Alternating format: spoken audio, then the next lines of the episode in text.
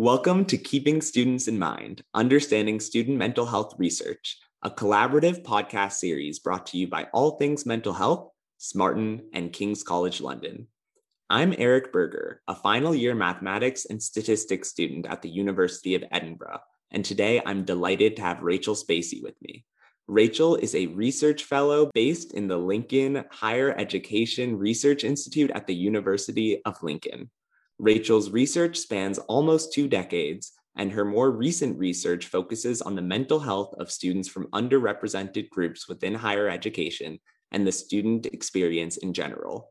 Today, we're going to be discussing Rachel's Smarten funded project, Who Cares? Identifying, Understanding, and Supporting the Work Life Balance of Students with Caring Responsibilities. I was formerly a student with caring responsibilities for my father with ALS before his passing in 2019, so this project already has a special place in my heart. Rachel, thank you so much for being here.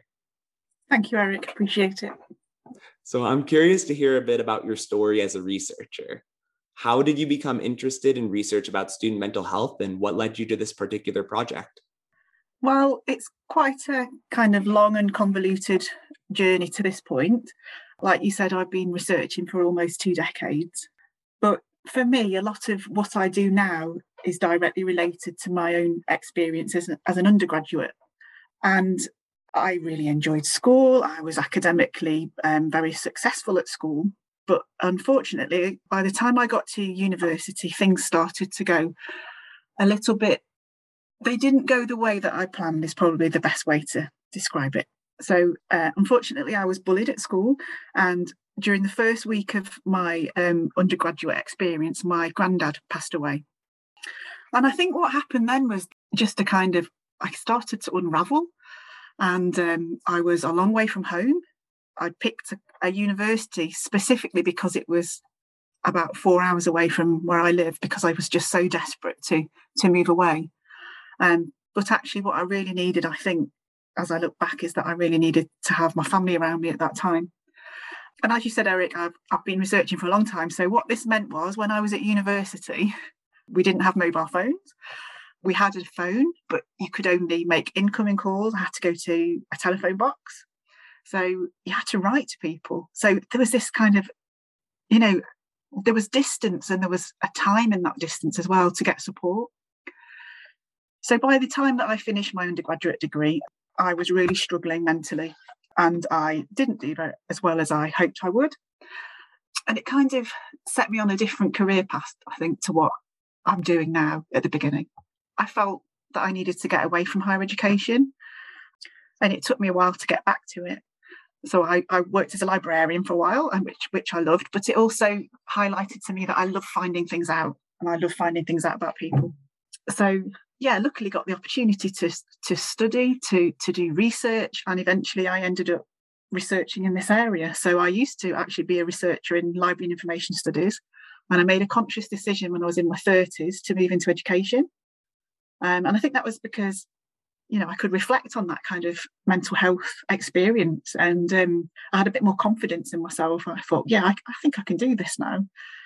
So for me now, I'm absolutely doing the thing that really, really is incredibly important to me because I know what it's like to feel that kind of desperation and loneliness when you're a student and not knowing who to turn to. And I feel really passionate about doing research that can only improve the experiences of students. So that's kind of my research journey, uh, my long, convoluted research journey. But for me, it, it means that I'm doing the research that I fundamentally feel passionate about. I suppose it's, it's it it took a long time to get here, but I'm I'm happy I'm here and I think that does feed into the kind of work that I do and the and the kind of I hope the empathy that I can bring to those projects and to telling those stories. Thank you so much for sharing that. I'm sorry to hear that you had that experience and not all negative things need to turn into something positive, but it's it's nice that yours turned into a real passion project that has really driven your career to new places where you can do work that supports people. And one thing from reading your research that I was very attracted to was just how accessible it was for students who might be interested in learning a bit about it. Yeah, um, yeah, I think it's um also for me, there's a generational kind of um, issue around talking about mental health and well-being.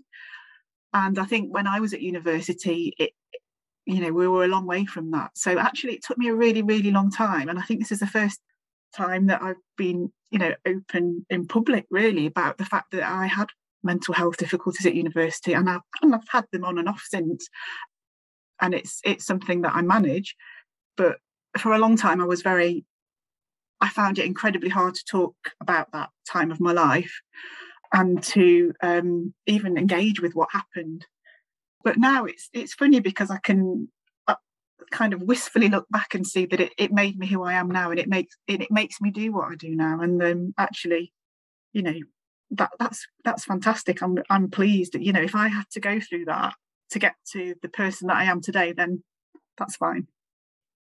Yeah, amazing. And even in the, I think six years or so since I got out of high school, I've noticed the conversation around mental health and mental illness in academic spaces changed so much. It's been a mm.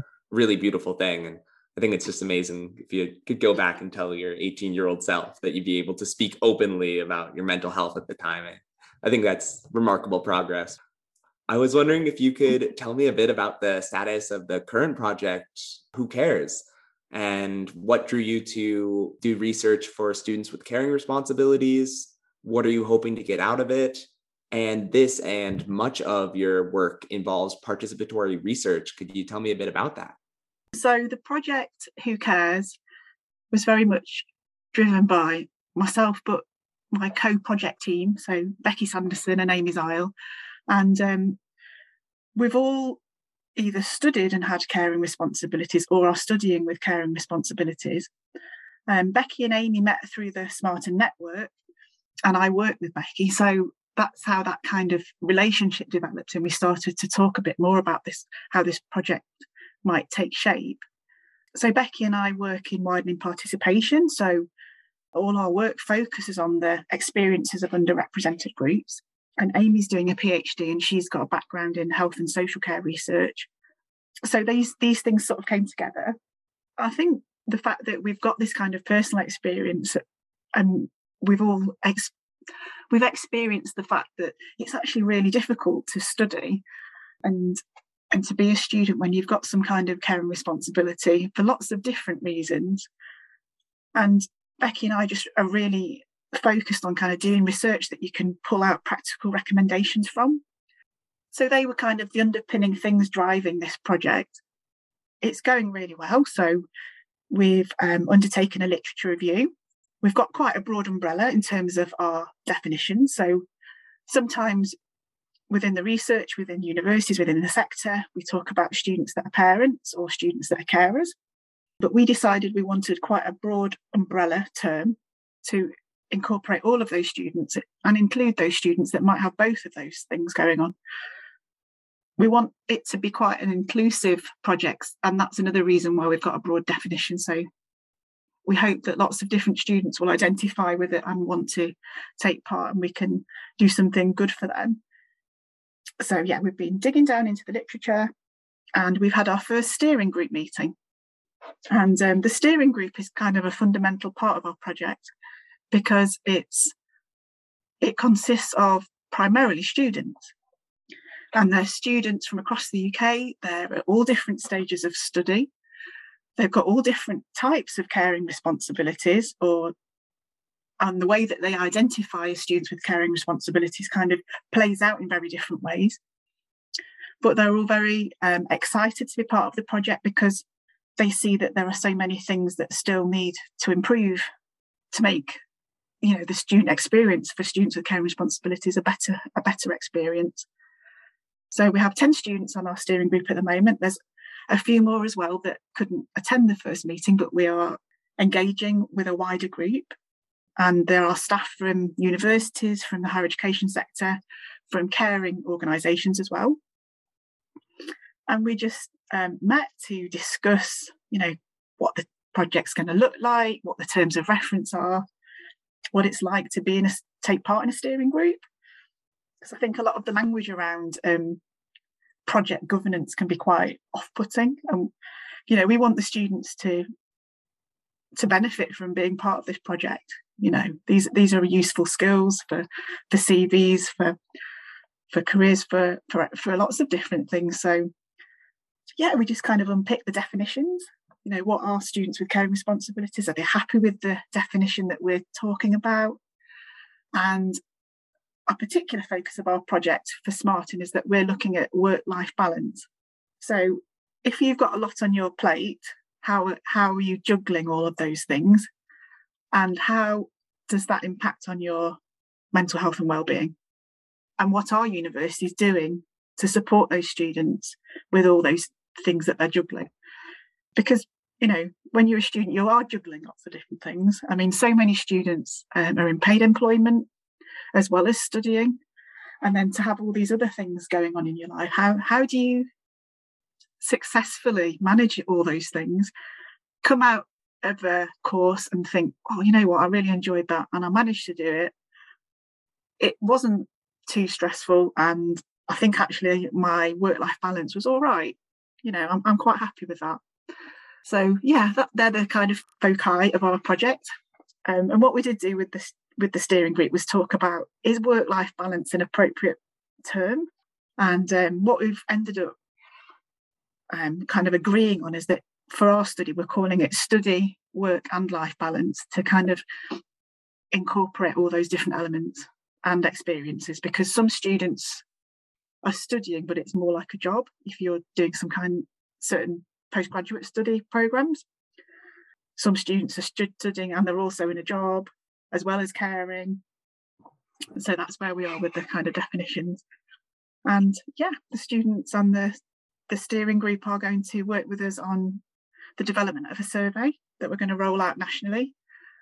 The plan is to hopefully employ some of those students to undertake and to support them and train them to undertake interviews of other students with caring responsibilities.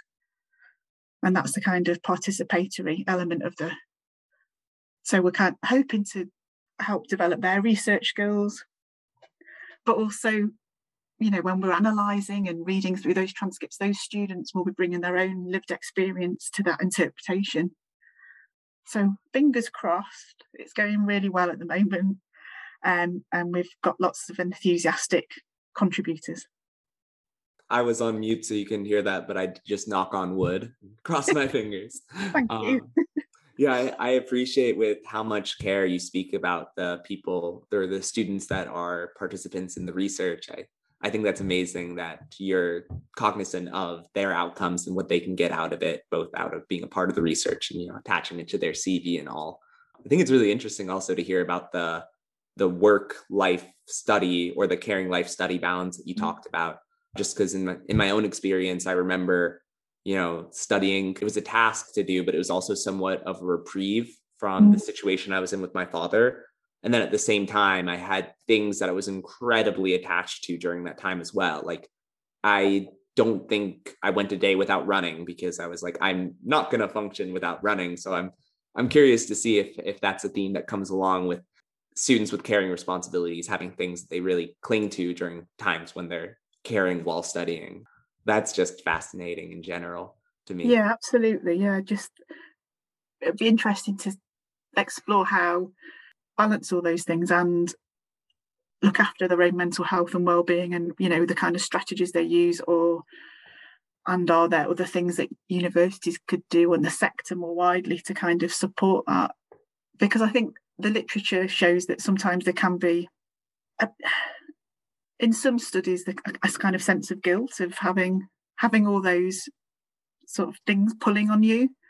And often the literature and i think this course in the sector can have an idea or a vision of an ideal student and what they might look like and what they their you know their capacity to oh you, you know on this course we expect you to study this many hours and well I'm not sure life's really like that anymore, and um, for most students. So it will be interesting to kind of to unpick that a little bit. I think.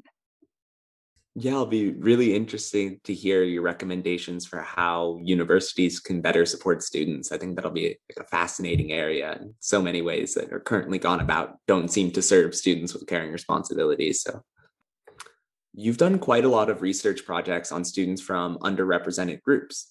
I'm curious to hear what are some common themes you found about their mental health and some commonalities amongst their student experiences? Yeah, so I've spent quite a lot of time researching the experiences of students who are estranged from family, so they're no longer in contact with family. I started that a few years ago just by looking at students at Lincoln. Um, I was really aware that there were there's a charity called Standalone, and they're brilliant advocacy charity that advocate on behalf of adults who are estranged, and they're doing a lot of work in the sector around HE students. And um, because I work in um, uh, widening participation, I was just I realised that we didn't really know very much about if we had any students that were estranged at Lincoln. So that's that's where that kind of interest started, and I managed to um, locate a, a, small group of students, and um, they took part in a, a project where they took photos of their student experience. So, you know, what's life like as an estranged student at, at Lincoln over a period? I think it was over an Easter holiday and um, they just took images on their phones and then um, we shared them and they shared them with me and we talked about them and that was really where my, my kind of um, yeah passion for for that particular group came because as a researcher you, you know there are certain things that you have to think about but then when you work with some groups there are there's like an extra a level of things that you need to think about so so often you say, oh, yes, we'll bring some students together in a focus group and ask them to talk about their experiences. And that seems quite straightforward. But actually, with estranged students, what, what I found was that some of them, um, for whatever reason, hadn't disclosed to anyone at university that they were estranged. So the idea of going into a room with other students and they might and you know they might know one of those other students. They might be on one of their courses or in their accommodation. You know that's really confronting. And um, so some of the students did come to a focus group but then some of them i interviewed separately because they were reluctant to you know because it's quite scary walking to a room of strangers anyway but then to talk about things that could actually be quite upsetting was was very hard so yeah and i think in terms of their mental health it was all tied up a lot of it around the fact that they felt unable to talk about estrangement it's not something that's particularly well understood. There's a lot of stigma around it, uh, lots of judgment made about it. You know, the idea that if you're not in contact with your family, that there must be something wrong with you. And actually, there's so many reasons why a student may be estranged. And actually, for some students, going to university is a really important time because they they choose to estrange themselves from a negative situation. Obviously, it, it's difficult, but it's also quite liberating. But a lot of the issues around their well-being and the mental health with around this kind of not feeling able to talk about it, or if they did talk about it, feeling judged by other people who would make quite sort of glib comments. And also that, you know, as a society, we do sort of, and I, you know, earlier on in the interview, I talked about needing my family, and we talk a lot about families and the importance of family and it, it's the kind of prom- predominant discourse, isn't it? The idea that you're in a family. So to actually come out and say, I'm, you know, I'm not, not in contact with my family, people just don't necessarily understand why or how that might have happened. So yeah, a lot of it was to do with stigma, fear of being judged. But also a lot of the issues around the well-being were related to the kind of the practical implications of being at university and not having family support. So that support could be emotional. So, you know, having someone to kind of check in on you and say, how are you getting on at university? Or, oh, you did really well in that assignment, or and not having that, or someone to help you move your stuff in when you moved in. And the conversations that people were having, you know, oh, I'm here with my mum and dad. Who are you here with? And then a few of the students said, you know, that was really, really hard. I was just moving into university and I was having to kind of suddenly think, do I say now that I'm not in contact with my family or do I fudge it and maybe talk about it later?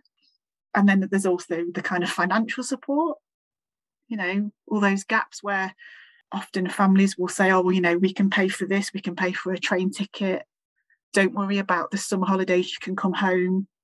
All those, you know, constant worries feed into well-being and and mental health and yeah so you do find that that group often are accessing sort of student well-being services or and or are need in need of more so you know the minimum isn't enough because they're often dealing with other perhaps trauma or abuse or you know other issues that they need to work through. Yeah so that was the, the start of that at lincoln and then it, it's, it's just kind of carried on from there. And yeah it, it, for me as a researcher that that particular project although it was quite small challenged me in a lot of ways because i had to a lot of the things that I, I knew about researching with students kind of went out the window because i had to be very mindful of things but i also had to be very mindful of the assumptions that i made my own circumstances, had my own kind of mental health.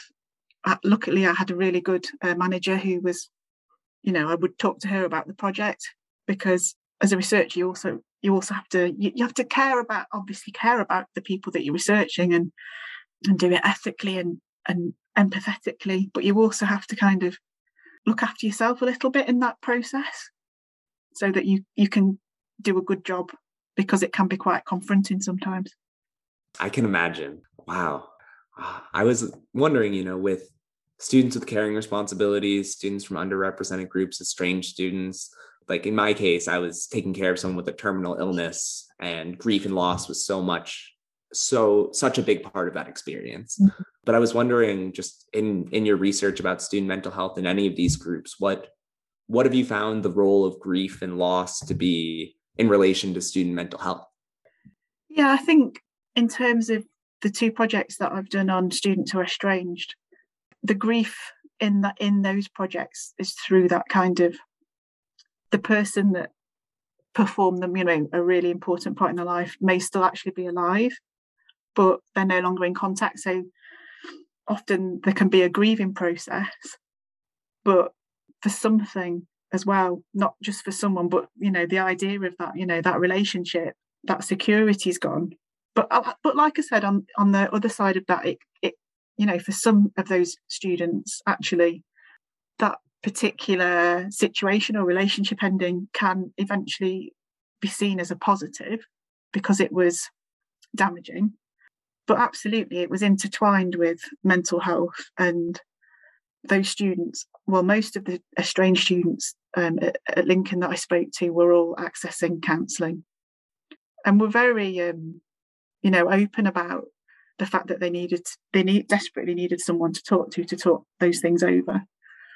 But yeah, it was yeah a grief and loss for often for a, a, a kind of family setting or a you know a mum or a dad or and often within you know leaving that situation, you might be having to not be in contact with siblings because they're still with the parent or parent that you, that you're no longer in contact with. So incredibly complex.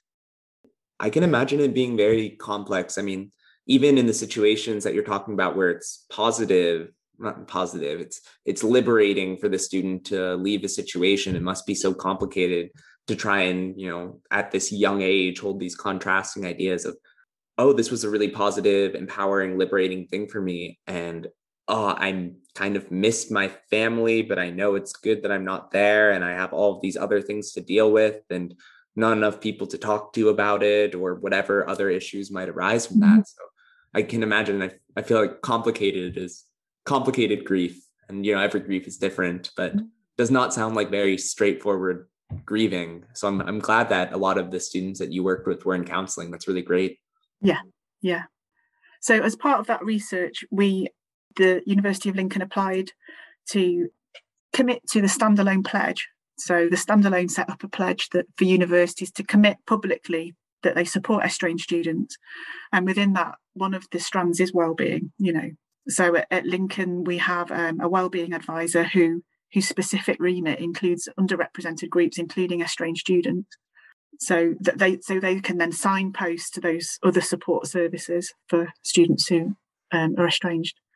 And I guess the other slightly complicated thing about estrangement is it for some of the students happens before university, but some of them it happens whilst they're at university. So the, the pledge is a way to kind of highlight the support that's there because it can happen at diff- in different point at points of this kind of student journey. Well, Rachel, thank you so much for doing this episode. This has been lovely to talk to you about this. And also just thank you for sharing your story at the beginning. I remember, you know, when I was uh, caring for my father or helping caring for my father, I should say, I would, when I was list, go on those runs, I'd often listen to people sharing stories about their mental health because I knew what I was going through was not being discussed much amongst mm-hmm. people in my age group.